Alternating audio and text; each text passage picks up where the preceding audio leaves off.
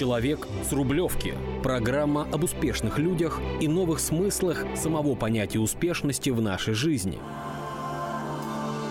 Нам интересны истории людей, достойно проживающих свою жизнь, вдохновляющих других и готовых делиться с миром своим искусством жить радостно, без уныния, в любых обстоятельствах.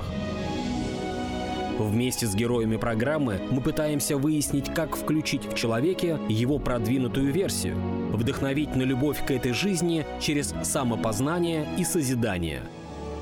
Открыть новые возможности здесь и сейчас. Приветствую вас. С вами программа «Человек с Рублевки» и ее ведущие Марина Пахомова и Ева Никонова. И рада представить нашего замечательного, очень интересного гостя Алексей Комов, первый вице-президент Союза московских архитекторов, главный архитектор города Калуги, заместитель городского главы. Прям хочется сказать «поехали», да. потому что тема космическая. Да, тема космическая, и человек очень мощный, богатырь русский, который э, сегодня нас погрузит э, не только в архитектурные темы, но еще очень много будет историй. Историй, связанных со страной, историй, связанных с семьей. Да, добрый день. Рада приветствовать. Э, ну, тут небольшая отсылка к названию нашей передачи, так как это Рублевка. И я знаю, что Алексей автор очень интересного термина Рублево-Успенская АССР. Как так получилось? Ну, это такой шутейный шутейное определение для архитектора 40 плюс, э, для моего поколения, которое прошло через 90-е нулевые э, года когда было становление новой архитектуры, когда рухнули все вообще законы мироздания архитектурного сообщества, при, Советского которые Союза, были да, да? При, сове, при советском строе. Понятно, что самое дорогое сердцу Рублево-Успенское направление. Это были такие архитектурные пастбища, которые позволяли проектировать и выживать э, целому поколению зодчих. Более того, многие объекты частные, которые тогда строились и э, проектировались, э, задумывались, воплощались, их невозможно показать, потому что там такие серьезные ребята заказывали, часть из которых даже в живых уже нет. Но это сложное время, сложное взаимоотношение, но при этом это часть истории, часть э, такого личного у каждого из моих коллег, кто прошел э, личного опыта. Ну и возможность реализовать... Э, этапы большого пути. Да, этапы большого пути, и возможность реализовать очень э, мощные проекты, необычные, да, потому ну, что... Ну, дело даже не в том, что мы мощные. Знаете, мощный проект — это там, не знаю, город, или угу. мощный проект — это там, не знаю, театр, Хотя, например, вот все известные бюро, например, там бюро Меганом, да, Григорян, кто сейчас строит э, большие крупные объекты, а начинали они также с квартир, небольших домиков, Из а потом на Рублево-Успенском да. построили вот этот концертный зал, и угу. все у них э, хорошо.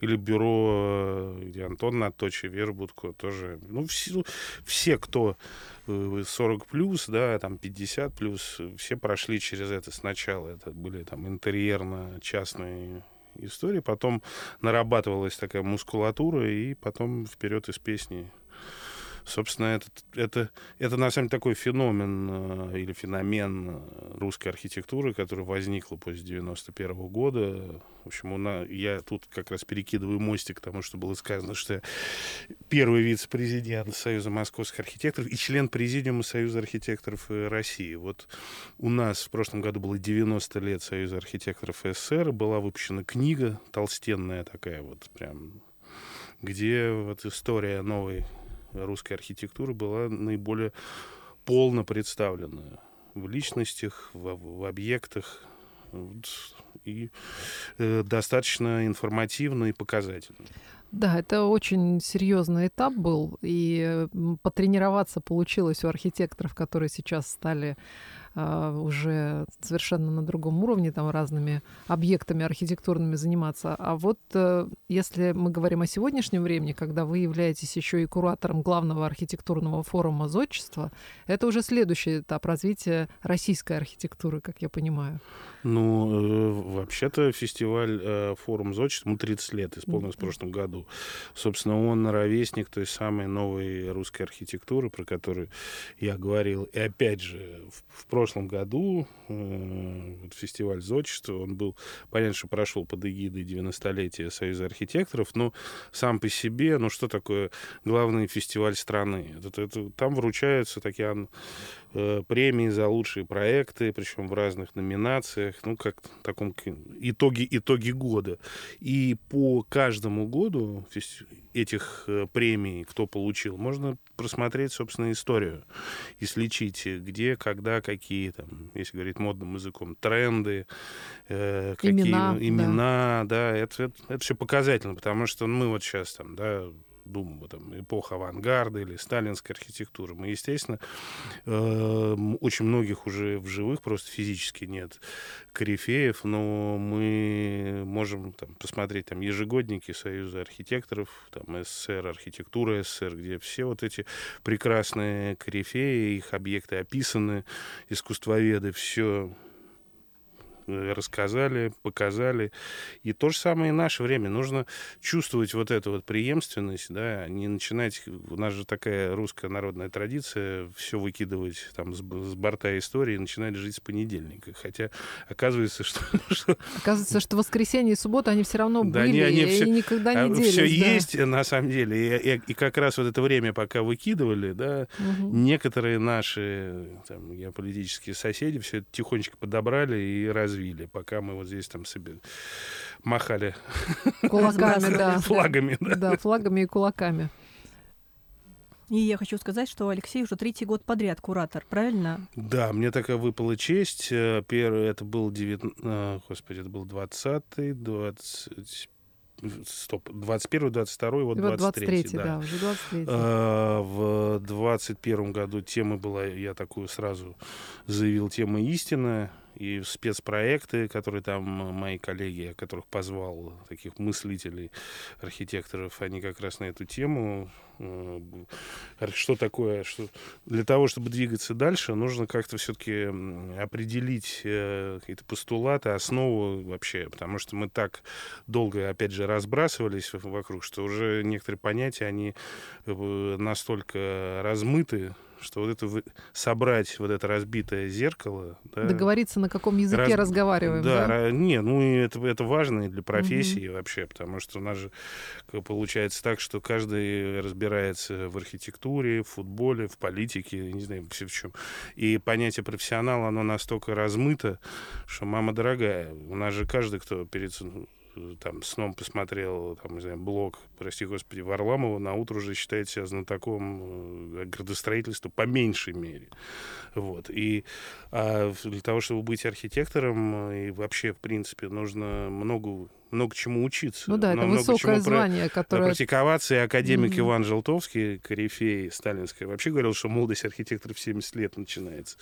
В общем, Прекрасно. так что... еще все впереди, Еще все впереди, а это очень важно. Это очень важно, да. Очень важно. И следить за здоровьем, и вообще быть э, ну, быть собой. Быть в форме, чтобы качество жизни... Вообще твое... быть собой да. в архитектуре — это очень большая большая проблема и сложность, потому что архитектура зачастую должна, ну, вообще иногда лучшая архитектура, она вообще безымянная.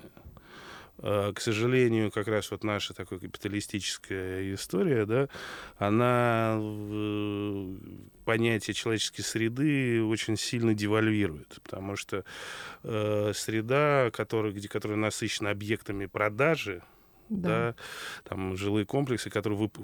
когда город э, из себя представляет не гармоничную, архитектурную, человекообразную историю и среду, а пол, как полки супермаркетов, и каждый дом это как товар выпрыгивает из штанов, там, купи меня, ну вот меня, это полная да. шизофрения.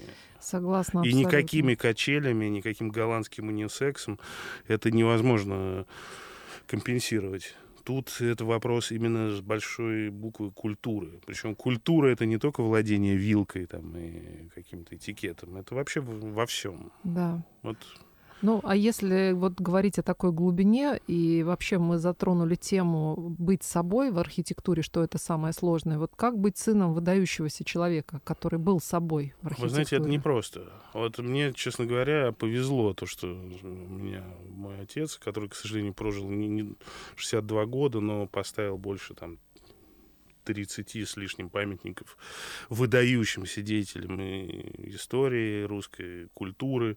У него всего один Ленин, и то он в 89 году поставил, когда это было уже не модно, он сказал, теперь я поставлю. При том, что у него Ленин молодой, с, Кру... с Надеждой Константиновной Крупской, они сидят на лавочке, вот такие молодые, все у них там впереди. Это в Москве, пересечение Ленинского проспекта и вот улица Крупской, там вот. Как, как папа говорил, Пушкин с, э, Пушкин с головой Ленина. Вот. А, на самом деле это не просто быть, потому что с одной стороны, тебе кажется, ты все время, ну вот когда ты молодой, что ты в тени своего отца и стесняешься.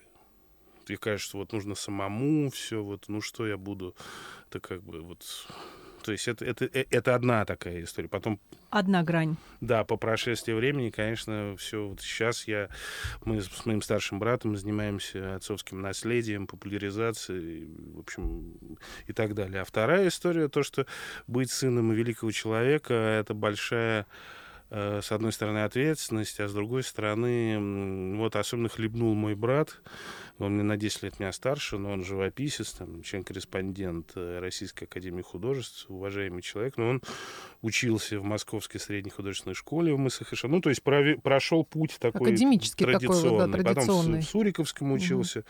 Но вот зачастую как бы люди не могут вот этого круга, да, то, что называется, там, есть же серьезные там, проблемы с завистью и так далее, как бы допрыгнуть, э, ущипнуть э, там, великого мастера, но вот на отпрысках можно отлично э, отыграться. отыграться. И мой брат прошел очень серьезную такую школу жизни, и когда встал вопрос в четвертом классе, то, что там Э, МСХ поступает, вот, когда тебе там 10-11 лет, вот, что типа мне теперь нужно идти в МСХ, и на это вот он сказал, что категорически против, чтобы экспериментировали над моим братом. И, возможно, это одно тоже из, э, один из моментов, который определил мою судьбу как архитектора. Я э, с детства мне нравились там конструкторы, кубики. Ну, рисовать на семье как дышать, это понятно, мы все рисуем то есть сначала рисовали, потом научились говорить. А плюс я ходил э, в такую архитектурную студию при Доме архитекторов. И э, на зимние каникулы с родителями мы ездили в Суханово, в Дом отдыха, Дом творчества в Союз архи... и, и мне казалось, что вот архитекторы — это такие не просто люди в пиджаках и в очках, да, что это какие-то люди, занятые делом и очень какие-то, ну, вот стильные. Вот, вот, вот это понятие архитектор какой-то вот да, такой не просто интеллигент, не просто инженер, а он еще и жизнью, он дает жизнь э, вот э, этим большим городам, в которых существуют люди, и определяет их судьбу. Определяет их судьбу, среда в любом случае определяет сознание, да, как нам говорили классики. Да. Но архитектура, как царица искусств, получается, пришла в жизнь благодаря опыту, прожитому братом, в том числе, да, что он все-таки сказал, что нет, не, ну, не а, это с одной стороны, это, конечно, это можно там утрировать, понятное угу. дело, что ну, у меня же еще помимо папы, который был скульптором, мама, она архитектор, и они работали в тандеме, поэтому памятники отцовские, там, почему говорят, что комовские памятники так идеально вписаны вообще в контекст. Благодаря маме? Ну, ну потому что, ну как, два человека... Тандем. Да. Тандем — это уникальный тандем вообще в истории мирового искусства, чтобы скульптор и архитектор это были супруги. Понимаешь, они с, с утра до вечера только вот эти у них... А архитектор в монументалистике, он определяет 80% по сути, потому что, во-первых, придумать идею, во-вторых, все, что связано с э, постановкой, с локацией этого памятника, там, от постамента, шрифта, благоустройства. Мама очень много, там, не такая она была очень сильным э, человеком, к сожалению, в прошлом году ее не стало. Вот она пережила 30 э, лет Александра Константиновича, но это выдающийся архитектор-монументалист э, вообще в истории нашей архитектуры и искусства. Это действительно так. И я очень рад, э, что мне удалось 10 лет назад взять у нее интервью. Это был юбилей один ну, Потрясающе. Отца. Да, и вот она рассказывала все, вот как, как она вообще стала, как папа привлек к этому. Тоже это был чистый случай, абсолютно. Вот, воля случая. Вот, это как на Тверском Пушкине Пушкин в Твери. Вот, и как они, ну, куча курьезных э, случаев, баек. То есть ни один памятник не не было не то, что гладко, а не было какой-то обязательной истории, которую можно, не знаю, там, ну, как да. папа говорил, в журнал «Крокодил» или там в альманах ну, я думаю, что я думаю, что вот это, если еще собрать эти истории, это будет э, отдельная, очень интересная книга, книга, да. Да, мы с моим братом как раз очень надеемся, что в ближайшее время, потому что последняя монография большая выходила еще при жизни отца, это там конец 80-х, начало 90-х, и после его смерти было несколько памятников, которые мама, он так набрал вот к 94 году такую как бы мощь и такую как бы вот эту вот энергию, что несколько памятников они после его смерти мама еще ставила. Они были там на заводе, Уникальный отливались. Случай, да. Это и Рахманинов на Страстном бульваре в Москве, это и Рублев в Владимире, это и Петр Первый в Азове, и памятник э, нашим погибшим воинам в финской войне в Финляндии, в Сомасалме. Вот. То есть и есть один памятник, который никак мы не можем поставить. Это свой... Он готов к отливке. Это памятник Пушкину и Гончаровой. Заказ Министерства культуры РСФСР 89 года для полотняного завода усадьбы Гончаровых э, Калужск... Э, Калужской области. И вот я надеюсь, вот уже мы там, я уже и проект сделал, и все. И вот Верим, на следующей что неделе, это все сложится, на следующей да. неделе мой брат приезжает ко мне в Калугу, мы туда съездим. Я думаю, что в следующем году мы обязаны его поставить. Да. Мы, я говорю, не только э, я и мой брат, а вообще мы как э, русские люди. Как которые... русские люди, Конечно. Да. Я просто была бы счастлива как можно скорее прикоснуться к этой книге, которая будет собранием таких историй, потому что на самом деле это возможность ощутить и погрузиться в атмосферу, когда культура была мощной индустрией, да, когда да. люди, которые э, приходили и занимались архитектурой, там, искусств, ну, различными видами искусства, они жили не в в культуре, которая является, ну, скажем, как вот у нас сейчас происходит, потребление. да? Ну, потребление, да, да по остаточному а... принципу, какая-то, скажем так, оформи, оформительское отношение. Да, а когда а это была большая индустрия, когда это можно было сравнить с любыми достижениями, да, там, с индустриализацией, да, то есть да, вот... Э, это так и есть. А самое главное, что еще есть понятие школа, да, преемственности. Mm-hmm. Причем это не только художник сам, сам по себе. Есть же, например, ну, если говорить про скульпторов, скульпторов, это говоря именно таким художником скульптора, mm-hmm. вот, а есть же смежные специальности, которые там форматор, увеличить люди, которые увеличивали, э, это понятно, что там сейчас там 3D-принтеры, но все равно, например, перевести в материал из э, бронзы или глины в мрамор, это тоже отдельный навык, который отдельные люди. Удивительным образом сейчас их практически, практически нету вообще, этих людей. И удивительным образом сейчас очень, знаете, кто ценится? Откуда? Вот я знаю форматор э, из, из я Калуги. Вот даже из Калуги? Да, потому что в Калуге, к сожалению, почившая и ушедшая от нас фаб, скульптурная фабрика, скульптурный комбинат. Вот это э, люди, ну, она не работает, и работают только отдельные цеха, которые там сохранили, в общем, в других совершенно локациях сохранили некие э, ну, навыки, вот, а я вдруг смотрю, у одного скульптора, он говорит, у меня форматоры, там, и мои там помощники, они искали, у другого.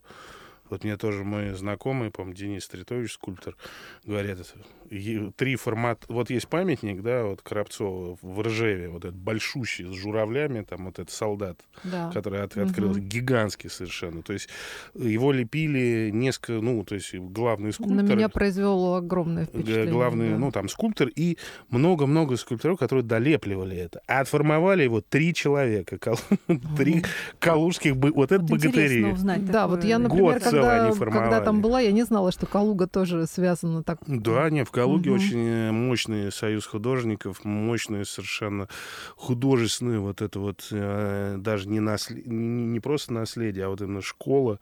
И это вызывает не просто уважение, а я этим, как главный архитектор города, активно пользуюсь. И э, что-то мы, естественно, восстанавливаем э, именно там даже понятно, что есть памятники там, 18 18-19 века, но есть э, декоративно-прикладные э, работы, да, в виде там панно, мозаичных рельефов, которые до сих, ну, они не являются объектами наследия, но являются такой же частью идентичности города, которая оказывает э, влияние на самосознание горожан и которым нужно заниматься. И вот как раз э, в прошлом году когда у нас был день, ну, юбилей города, 650 лет, вот несколько таких объектов мы привели не просто в, в какой-то достойный вид, но реально их реконструировали, реставрировали, вас воссоздали. Это и панно защитникам Отечества на улице Пушкина, там на пятиэтажном доме стена, э, объект, э, шикарный совершенно рельеф Владимира, Владимира Животкова, художника, графика, классика сурового стиля, к сожалению, тоже не, не, не дожившего. Это и знаменитые мозаичные рельефы на бывшем здании в Ниемет на площади мира, работы наших, ну, корифеев, тоже, кстати, чита художественная чита, которая занималась вот такими вот мозаиками и в метро в московском. Это э, рельефные, мозаичные рельефы, космос и математика такие вот. И в Москве и вот самая известная их работа в, в таком же жанре, это знаменитое «Ухо» или «Лента Мёбиуса» на Институте кибернетики на профсоюзной.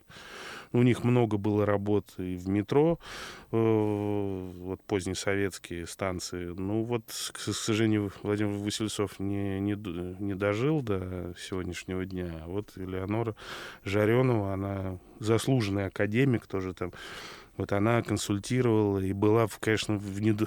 в хорошем смысле недоумения, что наконец-то вот э, внимание такое к их работам. Потому что зачастую к советскому наследию, особенно позднесоветскому, такое очень утилитарное, а еще а бывает и стыдли... стыдливое да. такое. Вот. Это нужно... Это как раз работа нас, вот как не то главного архитектора, а людей, которые понимают в этом.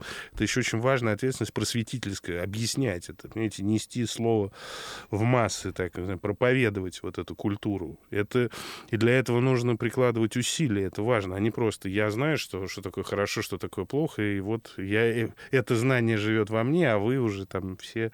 Как-нибудь. Как-нибудь. Нет, это, это ответственность, потому что мы, по сути, последнее поколение, вот я еще раз говорю, 40 плюс, которые жили при Советском Союзе осознанно и помним, как как, как надо, как, и как должно быть, и как бывает. И можем отличить, э, что такое сказать, что такое хорошо и что такое плохо. Вот. Ну, если это действительно так. И не, не, не собрать всех, и давайте послушаем мнение, и на основании этого создадим рейтинг, там поставим лайки и, и, и так далее. Это вот ну, ответственность профессионала часть в том, что он знает, как надо. Вот, вот это, это важно. А, для, э, а этому не только должны учить, это еще и опыт, и да, на самом деле это опыт. еще и некая принадлежность к династиям, конечно, потому что это такие вещи, преемственность, это передается, там, знаете, когда ты с детства на кончиках пальцев это, ну, впитал, пони... впитал понимаешь это, ну, это тоже... Это... Но это, как мы говорили про то, что вот сейчас мы там называем арт-резиденциями, считаем, что это привнесенная откуда-то история. А на самом деле это все было. И даже было еще в более глубоком, да, это глубоком система. Вот вы правильно понимании. сказали, что культура была индустрией. Это же было, ну как, это была там система из э, там художественный фонд, э, союзы художников. Это все, это целые такие, знаете, такие зубчатые колеса большого механизма, который, собственно, выдавал на, на, на гора большие произведения и большую, большую школу. Поэтому я, например, когда путешествую по стране, я там при, прилетаю или приезжаю в какую-нибудь там столицу региона, я либо вижу там отцовский памятник на набережной, там, центральной площади, либо в каком-нибудь центральном национальном парке или иду в художественный музей, и там в разделе «Советское искусство» обязательно есть его какое-то произведение, потому что была система, был госзаказ на культуру, были системы закупок, были всесоюзные выставки большие, которые стимулировали, причем это были социальные лифты художественные, то есть сейчас э, же как, сейчас абсолютно мафиозная власть этих э, галерей, я не знаю, может быть, в связи там, с последними событиями, событиями как-то это изменится, Но в целом, конечно, то, что было раньше, и, и, и система худсоветов, это тоже э, прекрасно. Кто-то говорит, что кого-то зажимали. Вы знаете, но э, все равно пробивались люди, если ты талантлив. А э, если говорить про какие-то подковерные игры, их сейчас гораздо больше. Просто да, несопоставимо. Они, они никуда не потому делись. что мерилом, мерилом э, таланта является какая-то некая успешность. Э, успешность, а не Или деньги, которые да. ну, за тобой стоят. Вот, да. Деньги-связи. Связи и так далее. тоже у нас. Вот, поэтому я, э, знаете, в чем сидел? Можно сказать, что вот э, тогда было хорошо, а сейчас все плохо. Нет, сейчас по-другому. Ну, иначе. да, иначе. И вот наша задача, еще раз говорю, людей, которые вот э, понимают и знают, и профессионалов, как раз даже в тех условиях, которые существуют сейчас, э, стараться. Вот поэтому я, ну, знаете, занимаю пост вице-президента в Союзе архитекторов, потому что, ну, кто, если не мы? Если все время все критиковать и говорить, что, ну вот, я знаю, а вы не знаете, ну, когда тебя приглашают, ну, покажи. Ну, ничего, вот так у меня, знаете, у меня было, как я стал главным архитектором, вот так вот у меня был э, большой э, такой исследовательский архитектурный проект, посвященный э, Крыму на примере Евпатории. Проект «Курорт и град», посвященный советской традиции. Ну, помимо советской традиции Евпатории, я, естественно, знала там и Киркинетида, и Гизлев, и э, шикарный царский модерн, там, наследие Караимов, то есть это фантастический Алексей, один из... как долго вы были в Крыму? Э, как, знаете, это мне задают иногда... Знаете, какой мне вопрос обычно задали? А давно ли вы в Крыму? Я обычно отвечал, как минимум, с середины 19 века, потому что у меня... Э, а давно ли вы здесь? Мы еще будем проверять. Как да. вот. У меня просто с, э, с одной, как бы, стра... моей там ветки со стороны э, со стороны отца прадед э, был как раз, э, ну, он из Симферопольского уезда, их было два брата, Борис и Лев.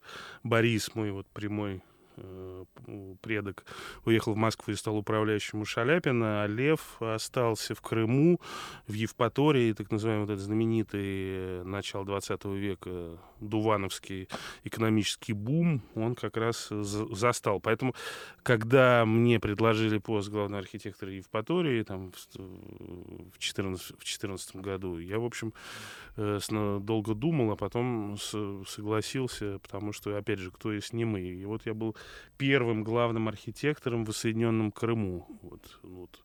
Не главным архитектором всего Крыма, а в принципе главным архитектором, который... И, ну, недолго этот был опыт, и как советник по архитектурной политике. И, в общем, Крым я э, много занимался, и в Севастополе тоже вот, запускал архитектурное образование в Севастопольском госуниверситете. И Крым — это одна из моих тоже таких не то что страниц жизни, а это моя любовь такая. Важных да. Да, важных это... мест, да. Вот, я, и вот он сейчас вышла книга замечательная, где я, ну, с одной стороны, с автором, но все равно там главный автор это Андрей Карагодин, историк, э, влюбленный тоже в Крым. Э, это ну, книга «Новая Лада». Э, два века архитектурной утопии на южном берегу Крыма, и там от 19 по там, конец 20 века потрясающие проекты, и там совершенно по-другому переворачивается вообще представление об архитектурном Крыме.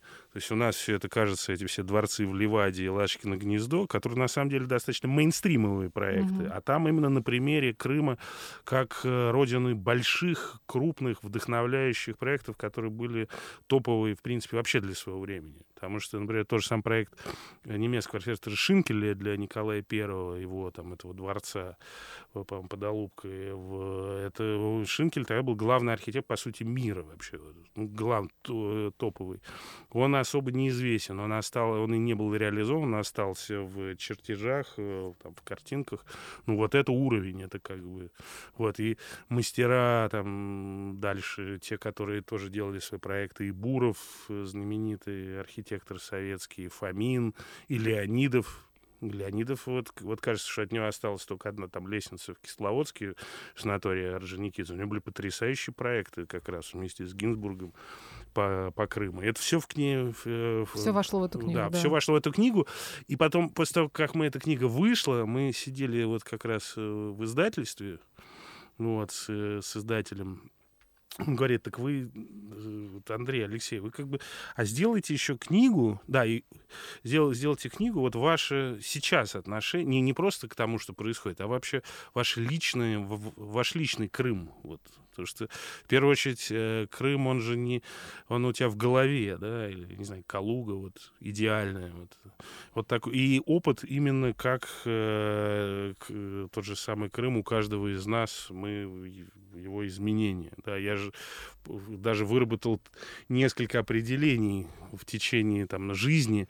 То есть первое, когда ты приезжал в Крым с, там, с мамой и с папой куда-нибудь в санаторий или там, в, дом, в дом отдыха имени Коровина, Союза художников. Второе, когда ты уже таким студентом э, Московского архитектурного института со своими товарищами, там, с портвейным палатками и, и так далее, путешествовал, путешествовал по Крыму. Третье, когда ты по работе приезжал, мы с моим коллегой Федором Рожневым, который, к сожалению, ушел от нас бюро АМ, в котором я работал 15 лет в старейшем. Вот строили на улице Таврическая там, объекты, регулярно там бывали по работе, да.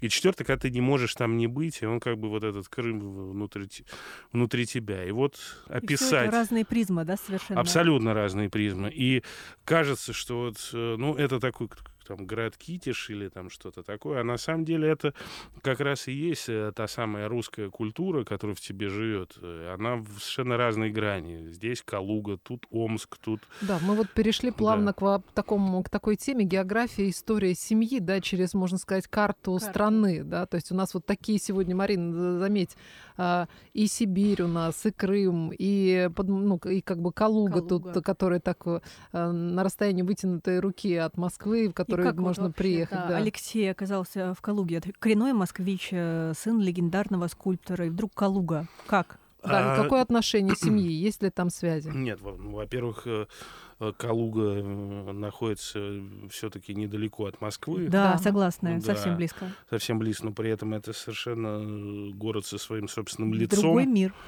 А еще очень важно для Калу... вот история с Калугой связана, что это город-ансамбль с ансамблевым историческим центром конца XVIII века, озаренный гением Петра Романовича Никитина, выдающегося архитектора-градостроителя.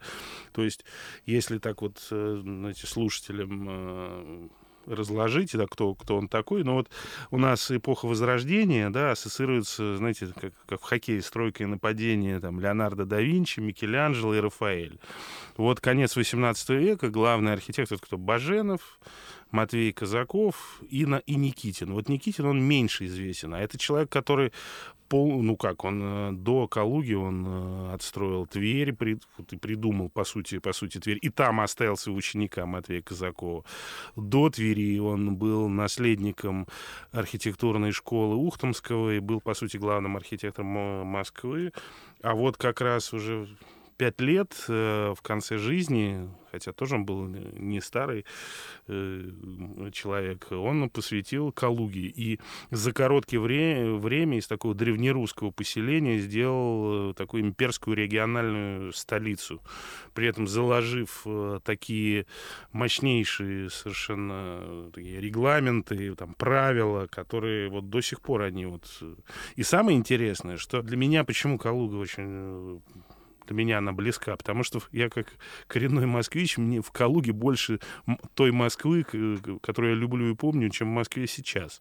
При том, что все время это говорю, это не вина, там, не знаю, там, какой-то градостроительной политики, тут ни Юрий Михайлович, ни там, Сергей Семенович, ни советская власть, там, ни какая-то там... Э, просто даже та, э, это город, э, построенный как бы московской архитектурной школой, Екатерининской, и она дошла до нас. То есть это, этого города нет в Москве еще потому, что он сгорел в 1812 там остался. году напрочь. И я называю Калугу таким московским архитектурным вифлеемом. То есть, если ты хочешь... Ну, как поэтично. Э, да, если ты хочешь иници... быть инициирован, инициироваться как э, действительно москвич, welcome to Калуга. И как хочешь пережить Кали-Югу, добро пожаловать в Калугу. Прекрасно, прекрасно. Тем более так приятно видеть, э, что Калуга, она прям с вами сегодня даже в одежде присутствует прекрасный да, логотип, еще, да, очень это у нас э, соедин... такой да, соединяющий историю, да, патриотический, городской. да, городской. Вот, а если, вот опять же, помните, я вам говорил про Крым, э, когда меня спрашивали, а давно ли я в Крыму, Да. на самом деле и с калужской темой тоже есть абсолютно родственная глуби- История, да? глубина, да? потому что наша фамилия Комовы, она пошла из деревни Веткина э, под Малоярославцем. Мой пради- прадед э, Илья Тимофеевич э, Комов, в честь которого был, собственно, назван мой старший брат. И брат Илья, он оттуда перебрался в, в Москву в конце 19 века, стал то, что называется керосиновым магнатом, а быть керосиновым магнатом в то время, это, понимаете, Серьезно, это, это очень, это очень серьезно. Жил в Столешниковом переулке. Вот. И Был, кстати, недюжин, вот меня спрашивали вот про, про вот это. Про все ли, все ли- вот он, да. вот он был, он, он с- и с рогатиной на медведе ходил, когда вот под, Малый, под Малоярославцем. К сожалению, сейчас этой деревни ее толком нету, потому что там сплошные коттеджные поселки. Мгм. Но вот э, мои родственники э, по этой или по этой линии, тетя Юля, вот моя двоюродная, двоюродная тетя, говорит, что из уст в уста передавались э, вот эти истории по поводу знаменитой битвы под Малоярославцем в 1812 году, потому что, если так общо говорить, под Бородино ничья была, основной удар и вообще Основная победа. Основная победа, она была в, Мал... в Малой Расе. Там город был же, он городок, он вообще был стер с лица земли, он переходил там много раз из рук в руки. Но именно там была окончательно одержана победа, и дальше уже погнали войска Первого Евросоюза до, до самой границы, и туда через Березину, а потом уже и в И Париж. до Парижа. До города Парижу. Парижу, да. Вот, это, так что с Калужским краем у нас тоже родственные отношения абсолютные. Это тоже важная вот такая сопричастность, что не просто ты где-то десантируешься и рассказываешь, как людям жить и там и прочее, а у тебя собственное такое кровное, кровное отношение, а без этого никак. А если говорить про Сибирь, э, то и с Сибирью тоже у нас есть Да, серьезные... прекрасный Омск. Вот да, э, я сейчас. очень люблю Омск. Да. И у нас была долгая э, тема такая, что- я помню это много-много лет, еще я был, наверное, подростком, что вот в Омске э, в музее или где-то, то есть мой прадед в честь, которого меня, в свою очередь, назвали, Назвали. Алексеем, это с маминой уже, с маминой стороны.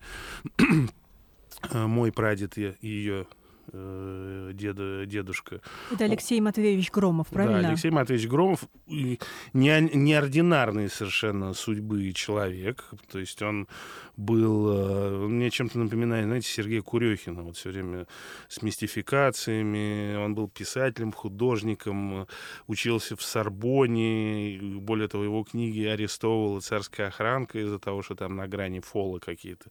Он там печа- вел какие-то женские там колонки в журналах, и тогда он, там его книги арестовали, он даже, по-моему, три месяца там провел э, в заточении. То есть и был абсолютно такой в- просвещенный, но даже Многогранный. многогранный, но при этом такой вот... э, Ну, ми- первооткрывателям мисти- всегда мисти- сложно, да. мистификатор. Вот. И э, когда случилась революция, потому что он приветствовал февральскую революцию, у него были эти повести, там, «Буревестник», все, все, Мгм. вот это все про вот эту тему. А когда начался голод, вот, ну, ну, голодные вот эти все истории после 17 года, он, а уже у него были две дочери, среди которых моя, моя бабушка, он взял семью в охапку и уехал в Сибирь, потому что в Сибири там как бы, ну, вот было достаточно зажиточно. И моя дво- э, двоюродная бабушка, потому что я, когда родился, я уже бабушка Таня не, не, не застала. Она говорила, что так хорошо, как в Сибири, они никогда не жили. То есть каждое утро им там приносили вот такой таз с этими куриными яйцами. Каким, то есть, ну, вообще. Но при этом э, даже в Сибири мой дед там как-то смог тоже как продолжить вот эту вот свою нестандартную историю, потому что он оказался в какой-то момент в плену у белочехов, там перешел линию фронта, его там отбили колчаковцы, потом у них отбили, в свою очередь, его. И он стал в Омске до 23 года там, редактором журнала и таким культуррегером, и, по сути, э, считается таким одним из отцов сибирского футуризма. То есть в Сибирь всегда все приходит с неким такой сдвижкой по времени. То есть уже футуризм схлынул там, как самое модное течение. Европейская да, часть, но это да. как и с музыкой Мгм. тоже. Знаете, сначала там Питер, Москва, а потом уже там гражданская оборона вторым темпом возникла, не менее важная. Для... Вот. Ну вот здесь, э, здесь такая история. Он своих друзей, художников, футуристов из этого голодного Питера, Москвы, говорит, приезжайте сюда, здесь благодарная публика, и заодно не поедите. Конечно, пельмени налепим зимой, да, наморозим. Вот, вот. И поэтому, когда я, по-моему, в семнадцатом году был, ну, я много, я вообще люблю Омск, мне он очень нравится. Он как, А как- когда первый раз э, вот удалось. В пятнадцатом году я был. Мгм. Я как бы уже был главным архитектором Евпатории, там был э, форум градостроительный, я как раз э, про драйверы развития курортного города, я там рассказывал. И это и регулярно эти мероприятия там проходили, и я, ну, раз пять я был в городе. И вот, наконец, по-моему, в пятый раз э, собственно, и обнаружились, обнаружилось наследие в великолепном художественном музее имени Врубеля. Шикарный музей, и там главный депозитарий, где вообще графика, вообще вот э, произведение графики э, вообще сове- советского и русского искусства. Вот. И, собственно, в этом разделе обнаружились работы моего, моего прадеда. Мне устроили такую, можно сказать, аудиенцию с, с прошлым. С, я чуть, ну, это, это прям до слез, действительно, когда ты в руках там, ну, таких перчаточках, да, таких подносах специальных, поддонах, вот, мне показывали его там акварели, работы. которые Вот. хранятся да, музее, это да? хранятся, это, конечно, удивительная история. Это вот, опять же, знаете, с одной стороны, ты чувствуешь страну через своего отца, через его памятники, там, произведения в художественных музеях, а с другой стороны, вдруг такие открытия, э, они, ну, мотивируют, что, в общем, нужно работать больше еще и глубже. И соответствовать, и продолжать. Ну, да. соответствовать это обязательно. Понимаете, иногда вот это слово соответствовать, оно тебя наоборот как-то сковывает, замораживает, и ты думаешь, ну как я буду там, это такие глыбы, а я тут чего, тут примусы подчиняю, да куда, куда мне до них? А на самом деле я с детства очень, знаете, любил э, где-то с подросткового возраста, даже не с подросткового, а такого вот эм, с 10 лет читать книги про художников. Помните, там были целые серии про Да. французский, вот Мгм. Пеперюшо, по-моему, его звали. Потом я очень любил э, книги, э, господи, по-моему, Ирвин Стоун, да, вот э, про э, Микеланджело, про Ван Гога. Потом вообще были целые серии вот с таким солнышком на этом Ну, то есть самом, э, жизненный путь даже художников, и- да. а это значит, что это сразу потом ты начинаешь сравнивать, вот как, чего там, во сколько лет, э, Кто где кто был, да. где, и какие-то общие даже э, э, подсознательно у тебя эти механизмы, они все равно откладываются. Поэтому для меня, для меня это очень важно, вот это соответствовать. И находиться в потоке. Это, понимаете, проблема в том, что зачастую мы себя не, вообще со своей страной не олицетворяем. Мы как бы живем отдельно и смотрим такое кино в окно. Вот некая жизнь проходит, а мы так вот что-то едим, что-то куда-то ездим, все как бы все как бы для себя. И вот этой ответственности, по большому счету, у нас ни- никакой нет, кроме вот этого некого животного э, существования. А вот это вот драйв, драйв созидания, я, причем не пафосные слова, а вот это делать, да, делать, и видеть, как это вырастает. В этом смысле, конечно, я вот, вот последняя новелла фильма Андрея Рублев, э, да, Андрея Тарковского, когда там молодой Бурляев, это колокол ему. Его спрашивают, а, а какой секрет-то? Ну, как... Да нет никакого, просто я, я сделал это. А все думали, что он, он этот э, парень-то, да, которого играет э, Бурляев, что него какой-то секрет от его там умершего отца. Да нет никакого секрета, в том-то все и дело. В том-то все дело, просто делай, да. Ну, здесь, конечно, вот мы говорили про то, что вот э, когда у человека есть опыт инициации с детства, вот художественные дети, да, вот э, это, конечно, тоже невозможно, наверное, заменить ничем, когда ты вырастаешь в той среде, и вокруг тебя люди, которые действительно несут вот эти коды, коды Мгм. культуры, коды страны, и это уже пропитано, это И- уже... И, не абсолютно не я понимаю, что это не то, что не надо стесняться, а наоборот, да, это нужно это пропагандировать да, и это как можно больше об этом рассказывать. Вот мы говорили по поводу книги, которую мы ну, там планируем в каком-то обозримом будущем э, издать там про отца. Но даже пока этого нет, мы, э, например, там нас приглашают, э, меня, либо брата, либо вместе рассказать э, про отца, это такой знаете, творческий вечер. Вот в прошлом году такое было в Ярославле. Да, почему в Ярославле? Потому что в Ярославле тоже отцовский памятник знаменитый Ярославу Мудрому, который на тысячной купюре. Сейчас вот нас, в, если говорить про Калугу и Калужскую область, приглашают в Обнинск, потому что в Обнинске тоже там памятник Курчатову небольшой перед институтом. Это тоже, тоже непростой судьбы памятник. То есть он с 1977 года, а был поставлен в 92 году. Там существует легенда в Обнинске, что там на коленях у нее лежала книга. Никакой книги не, не, никогда не лежала, просто местный умелец, там, ремесленник э, в конце 90-х сувениры небольшие такие сделал, где зачем-то положил книгу. Вот. И после этого как бы пошла такая легенда, что... Памятник без книги, а Да, шальные, деле, шальные 90-е, кто-то ее украл, спилил, ну, в общем, в общем, чушь собачья. Вот под соусом того, чтобы эту легенду развенчать, э, мы решили ну, вот, э, рассказать с, истинную историю, да, да. с туристическим информационным центром Кал, Калужский край, такой вечер, посвященный и творчеству отца, и в том числе и по поводу вот этого, вот этой темы истории, про которую я говорю с этой книгой. Это в феврале у нас будет такой выезд Многие очень ждут этого. Да, Прям я уверена. Из на... этого туристического информационного центра каждую неделю меня бомбардируют, когда и что. Здесь нужно собраться. Я очень хочу, чтобы мы вместе с братом это сделали, вдвоем. Ну, мы с удовольствием приедем с Мариной в Обнинск. Давай, Конечно. это да. час езды тут. Да, у нас там друзья, мы любим Обнинск. Я вот знаю, что совсем недавно в Музее космонавтики была презентация книги, посвященной наследию Циолковского и Чижевского, верно? Да. Да, это была, это была альманах под эгидой филиала РАНХиГС Калужского, там сборник такая прям фолиант, сборник статей на тему космонавтики, причем космонавтики приурочены как раз к юбилеям и Чижевского, и Циолковского, который в прошлом году отмечался.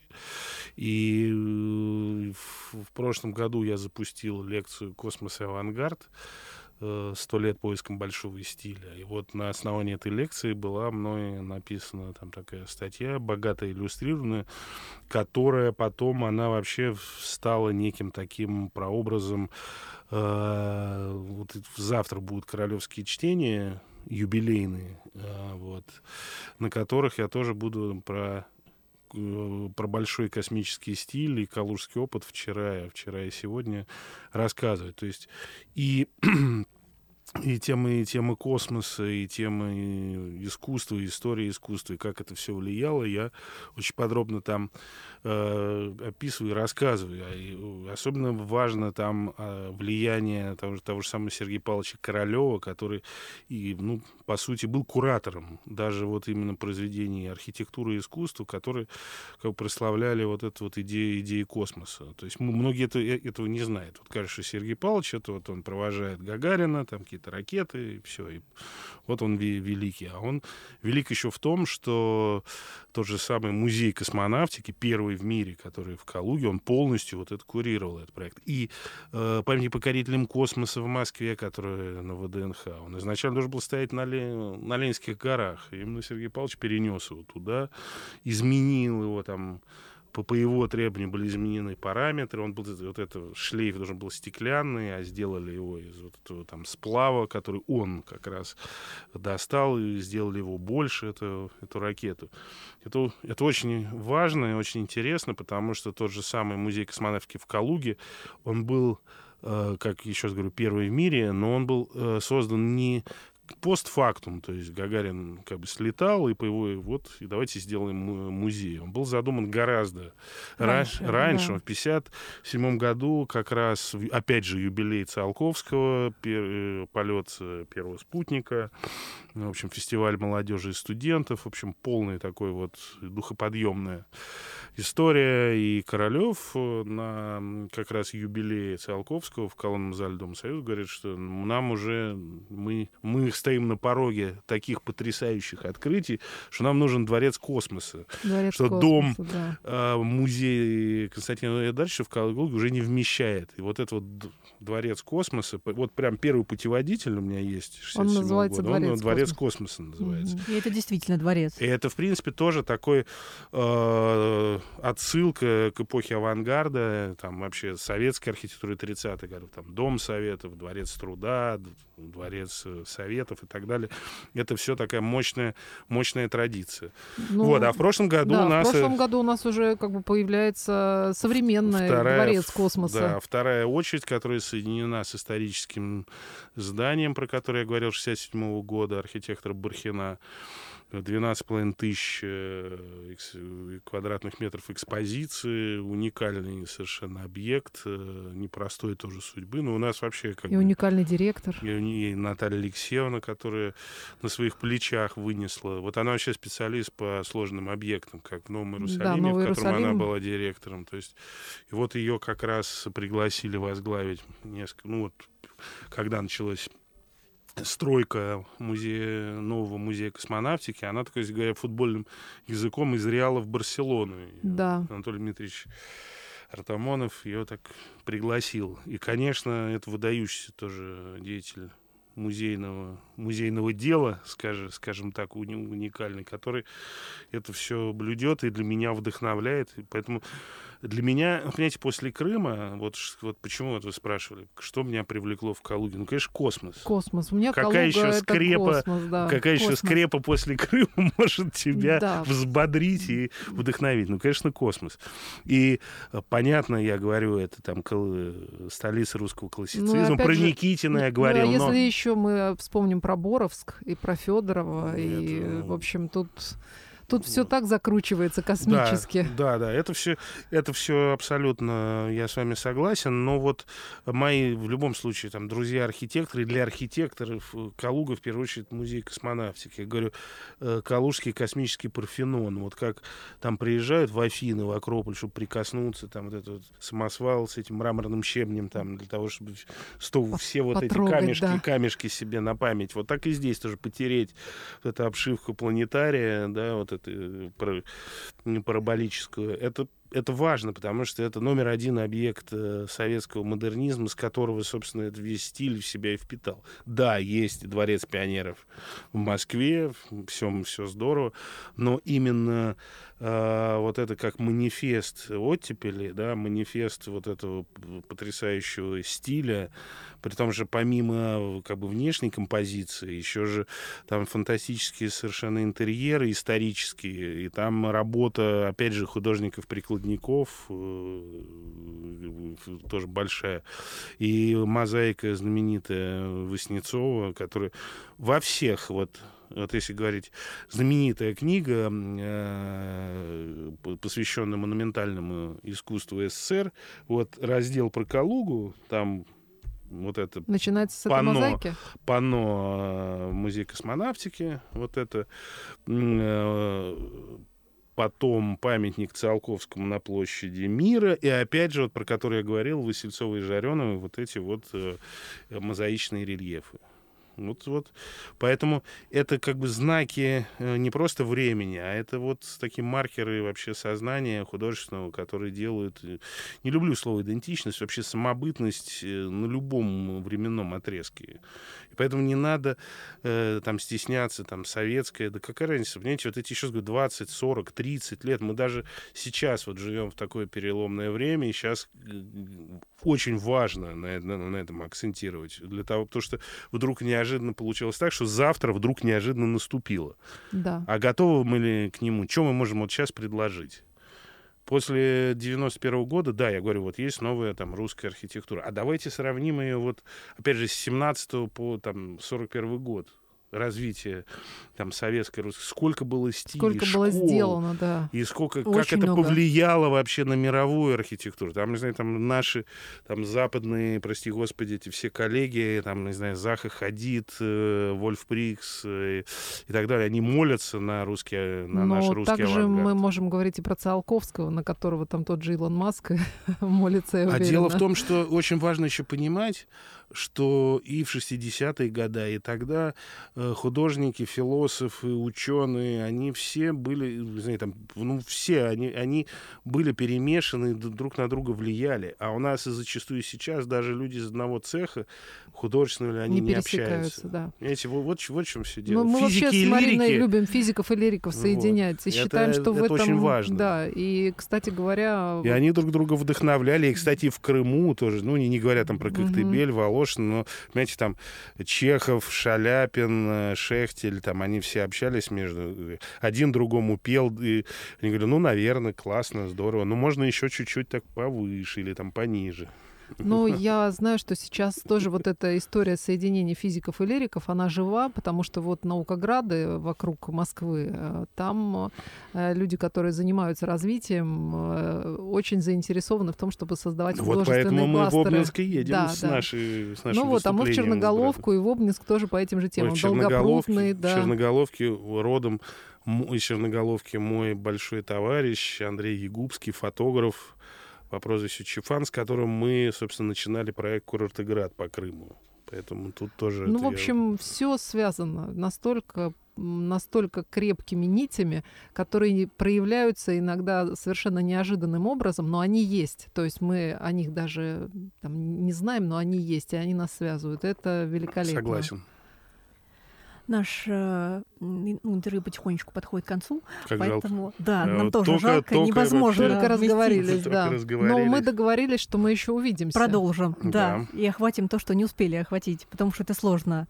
И у нас э, с Евой есть фирменные вопросы, да, Ева, которые мы задаем всем нашим гостям. Так, Да, я даже сегодня не давайте. могу предсказать, ну, как и обычно, результат. Просто настолько широкая у нас это шарады и география. загадки? Нет, нет, это, это связано с географией Фанты. и, и связано с архитектурой энергетического пространства, ли? скажем так. интересно. То есть на самом деле мы хотим спросить, э, вот, Алексей, какое место в России и какое место в Подмосковье является для вас места, ну, местом силы такой, где вы э, можете перезагрузиться, где какие-то важные...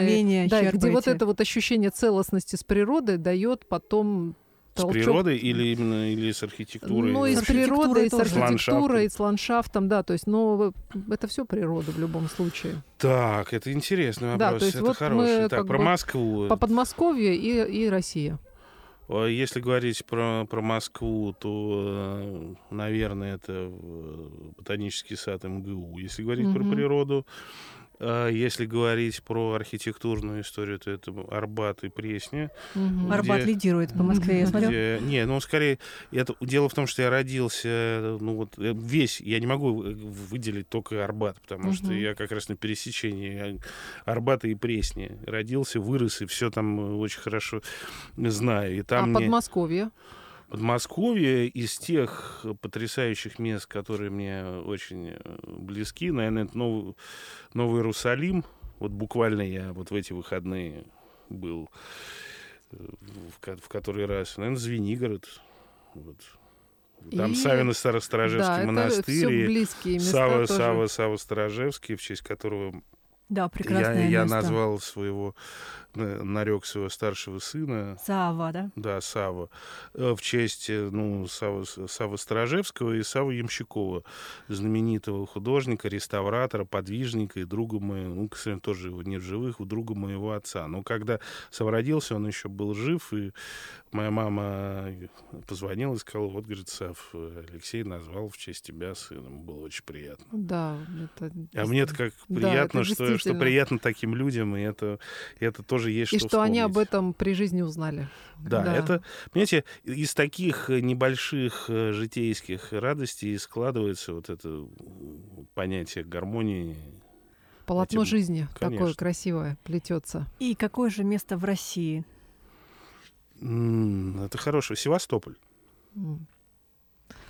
Прекрасное место. Прекрасное место. На этой замечательной ноте Херсонес, Корсунь, Да. место, где креси- крести- крестился князь Владимир, и откуда пошла наша там, с- святость, и при этом это наша античность, наша Европа. Если Петр I рубил окно где-то там на задворках Европы, то Екатерина II, как мудрый правитель и умная женщина, сказала, что мы и есть Европа. Да. Вот она.